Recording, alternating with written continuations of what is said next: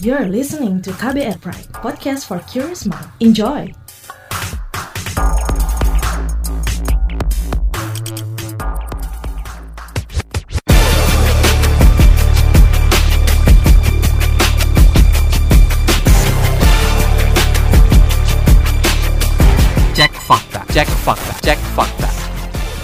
Sebuah akun Facebook pada 30 Mei 2021 mengunggah sebuah gambar dengan narasi bahwa Munarman menjadi lumpuh permanen akibat penyiksaan. Beredar pula foto Najwa Shihab seolah memegang kertas berisi tulisan negeri ini dalam bahaya, jangan diam. Ayo mulai bicara, gunakan medsosmu untuk berisik. Bagaimana penelusurannya?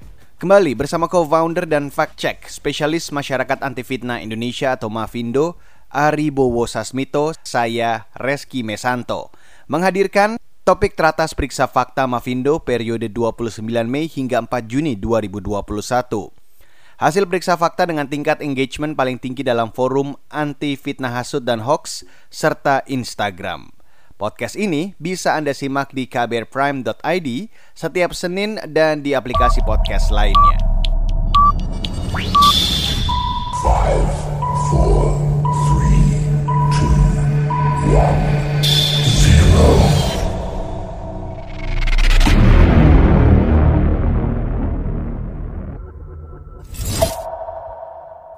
Number 5. Narasi soal Munarman lumpuh permanen karena penyiksaan. Sebuah akun Facebook pada 30 Mei 2021 mengunggah sebuah gambar tangkapan layar. Di gambar tersebut terdapat narasi Bang Munarman terlupakan oleh kita. Banyak beredar kabar jika beliau sekarang tidak bisa berjalan dan bisa jadi lumpuh permanen, juga susah bicara dengan jelas akibat terus-terusan mengalami penyiksaan sejak ditangkap 27 April 2021 lalu.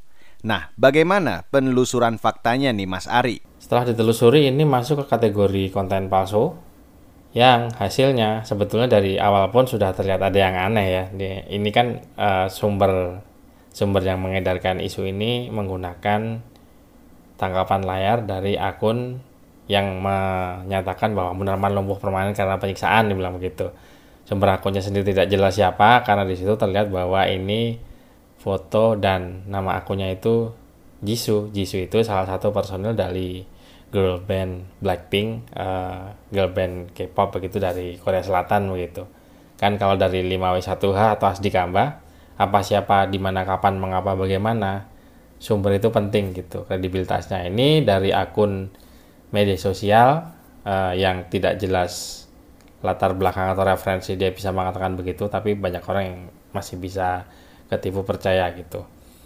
Nah ini diklarifikasi oleh Karopenmas Divisi Humas Polri dan tidak cuma sepihak klarifikasinya tapi dari pengacaranya Munarman juga Asis Januar dan Sugito Atmo Prawiro bahwa Munarman itu sehat dan tidak kekurangan satu apa pun begitu. Nah memang kebiasaan apa ya kalau di pelintiran bertema COVID-19 yang mungkin masih ada tapi sudah menurun sih. Itu beberapa waktu lalu menggunakan pola katanya. Kata tetangga saya kata sepupu saya kata temannya teman saya orang ngaku positif nanti bagi-bagi antara rumah sakit oknum dan dia nanti dapat berapa berapa 50-50 misalnya. Nah itu sebetulnya katanya gitu. Karena pada saat dilacak yang dibilang katanya omongnya sama katanya juga gitu. Jadi sebetulnya kata siapa itu tidak jelas. Sama dengan yang sekarang ini akunnya nggak jelas latar belakang dia menyatakan begitu juga tidak jelas begitu. Jadi kebiasaan yang dulu e, berpuluh-puluh tahun sudah muncul sebelum zaman medsos sekalipun di mana pada saat ada orang datang ke kita lalu ngomong eh katanya sih itu kamu tuh ini loh.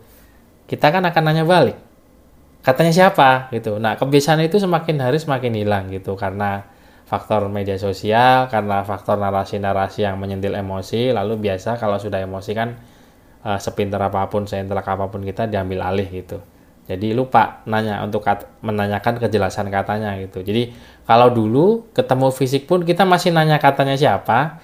Ini yang secara fisik belum pernah ketemu, kenal juga enggak cuma lihat uh, akun akunnya juga nggak jelas ini kan akunnya uh, mengambil gambar dari uh, tokoh yang populer ya karakter yang populer.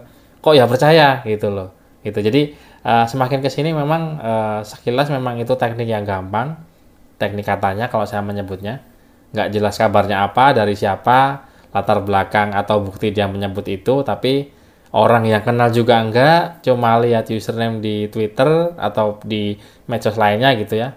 Percaya gitu loh. Ketemu belum pernah padahal. Gitu. Jadi uh, semakin ke sini memang itu uh, sesuatu yang semakin umum sekilas gampang tapi ya masih cukup banyak juga orang yang kalau generasi anak-anak hari ini nyebutnya kegocek gitu ya. Masih ada orang-orang yang gampang digocek karena uh, disentil dari emosinya duluan sampai lupa bahwa dari dulu tuh sudah ada kebiasaan bagus kok. Kita pasti nanya kata siapa? Begitu Number 4. Video dan narasi soal roket-roket Al-Qassam menghantam wilayah Israel dan diperkirakan ada 650 korban Yahudi. Sebuah akun Facebook pada 14 Mei 2021 mengunggah sebuah video yang memperlihatkan sebuah kebakaran besar dengan narasi sebagai berikut. Roket-roket Al-Qassam menghantam wilayah Israel.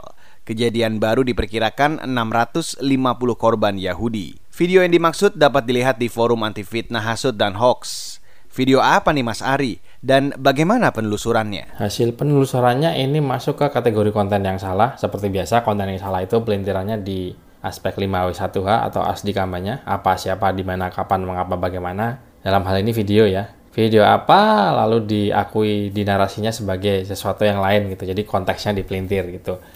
Hasil penelusurannya ini sebetulnya uh, video dari kebakaran besar yang itu kejadian kejadiannya di pipa minyak mentah di Sukair Mostorot. Semoga betul saya mengucapkannya di Mesir di tahun 2020 jadi secara lokasi uh, jauh tidak ada hubungannya dengan Palestina dan Israel apalagi roket Al-Qassam begitu ya karena memang ada ledakan kebakaran tapi itu bukan disebabkan oleh roket gitu. Jadi secara lokasi jauh kejadiannya sebetulnya apa lalu dipelintir-pelintir videonya asli, kejadiannya ada, biasa pelintiran kontak gitu ya. Di pelintir-pelintir dihubungkan dengan uh, peristiwa yang sekarang ini berkaitan dengan konflik Palestina dengan Israel. Padahal ya jauh, nggak ada hubungannya. Number 3. Foto seolah piramida Giza di Mesir menampilkan pancaran lampu bergambar bendera Palestina. Sebuah akun Twitter mengunggah sebuah foto yang menunjukkan penampakan piramida Giza di malam hari. Dalam foto tersebut tampak piramida Giza tengah menampilkan pancaran lampu bergambar bendera Palestina. Foto apa ini dan bagaimana penelusurannya? Masih berkaitan dengan pelintiran dengan tema Palestina. Jadi setelah ditelusuri sebetulnya ini masuk ke konten yang dimanipulasi atau manipulated content yang sebetulnya cukup mudah dipahami oleh warganet atau netizen plus 62 karena uh, sederhananya begini. Ini salah karena disunting, ini salah karena editan, ini hasil Photoshop gitu uh, istilah yang populer ya, walaupun belum tentu uh, nyunting atau ngeditnya pakai Photoshop gitu. Nah aslinya ini foto yang uh, pertama kali itu diupload atau diunggah oleh uh, fotografer yang namanya Ayah Ahmed di ini penting tanggalnya ya di 18 Agustus 2014 jadi jauh ya ke Palestina Israel itu kan di tahun ini di 2021 dan ini fotonya sebetulnya sudah muncul sebelumnya di tahun 2014 dan tentu saja tidak ada bendera Palestina Israelnya karena aslinya ya uh, gambar piramid yang asli yang diterangi lampu dari lampu sorot begitu. Jadi tidak ada bendera gambar bendera Palestina. Number two. Foto Najwa Sihab seolah memegang kertas berisi tulisan negeri ini dalam bahaya jangan diam. Gunakan medsosmu untuk berisik. Sebuah akun Facebook pada 1 Juni 2021 mengunggah sebuah foto yang memperlihatkan Najwa Sihab seolah memegang kertas berisi tulisan negeri ini dalam bahaya, jangan diam, ayo mulai bicara. Gunakan medsosmu untuk berisik. Bagaimana penelusurannya? Faktanya, apa tulisan yang dipegang Najwa Sihab? Hasil penelusurannya ini masuk ke kategori konten yang dimanipulasi atau manipulated content karena memang apa ya untuk orang-orang yang memegang kertas putih ini kan sudah sering beredar di media sosial, disunting-sunting apa pun maksud atau tujuan atau motifnya bisa buat bercanda, bisa buat ada agenda tertentu memang untuk yang memegang kertas begini dan tidak cuma putih sih sebetulnya. Apa pun warnanya gitu bisa disunting karena memang zamannya zaman sudah zaman canggih begini ya. E, tidak cuma menggunakan aplikasi populer namanya Photoshop tapi di handphone sekalipun sudah bisa begitu. Nah, tentu saja ini uh, foto suntingan, foto editan. Di fotonya asli itu uh, Mbak Najwa itu sedang memang betul memegang uh, papan terus ada tulisannya, tapi aslinya itu tidak ada seperti yang klaim apa hasil tulisan di gambar hasil manipulasi atau suntingannya. Itu kan ditulis negeri ini dalam bahaya jangan diam, ayo tagar mulai bicara, gunakan medsosmu untuk berisik Nah, aslinya itu tulisannya cuma jangan diam, koma, ayo, tagar, mulai bicara begitu. Jadi eh, sekali lagi eh, hal seperti ini cukup mudah untuk disunting dan sebetulnya tidak terlalu susah juga untuk dicari karena di handphone sekalipun sebetulnya menggunakan eh, perkakas atau tools image search pencarian gambar itu sudah ada itu. Nah, yang jadi masalah adalah orang sering merasa bahwa wah saya nggak sempat wah saya nggak bisa atau oh, salah satu atau dua-duanya dan akhirnya apalagi kalau kegocek emosinya ya sekali lagi hati-hati dengan emosi lalu dengan begitu saja disebarkan apa pun motifnya gitu karena masih cukup banyak yang kayak begini nih komen soal motif padahal periksa fakta itu ya memberikan faktanya ngasih faktanya tidak mengurusi motifnya Number 1. Foto Uya Kuya seolah menghipnotis Wapres Maruf Amin. Sebuah akun Facebook mengunggah sebuah foto yang memperlihatkan Uya Kuya sedang menghipnotis Wakil Presiden Maruf Amin. Foto apakah ini?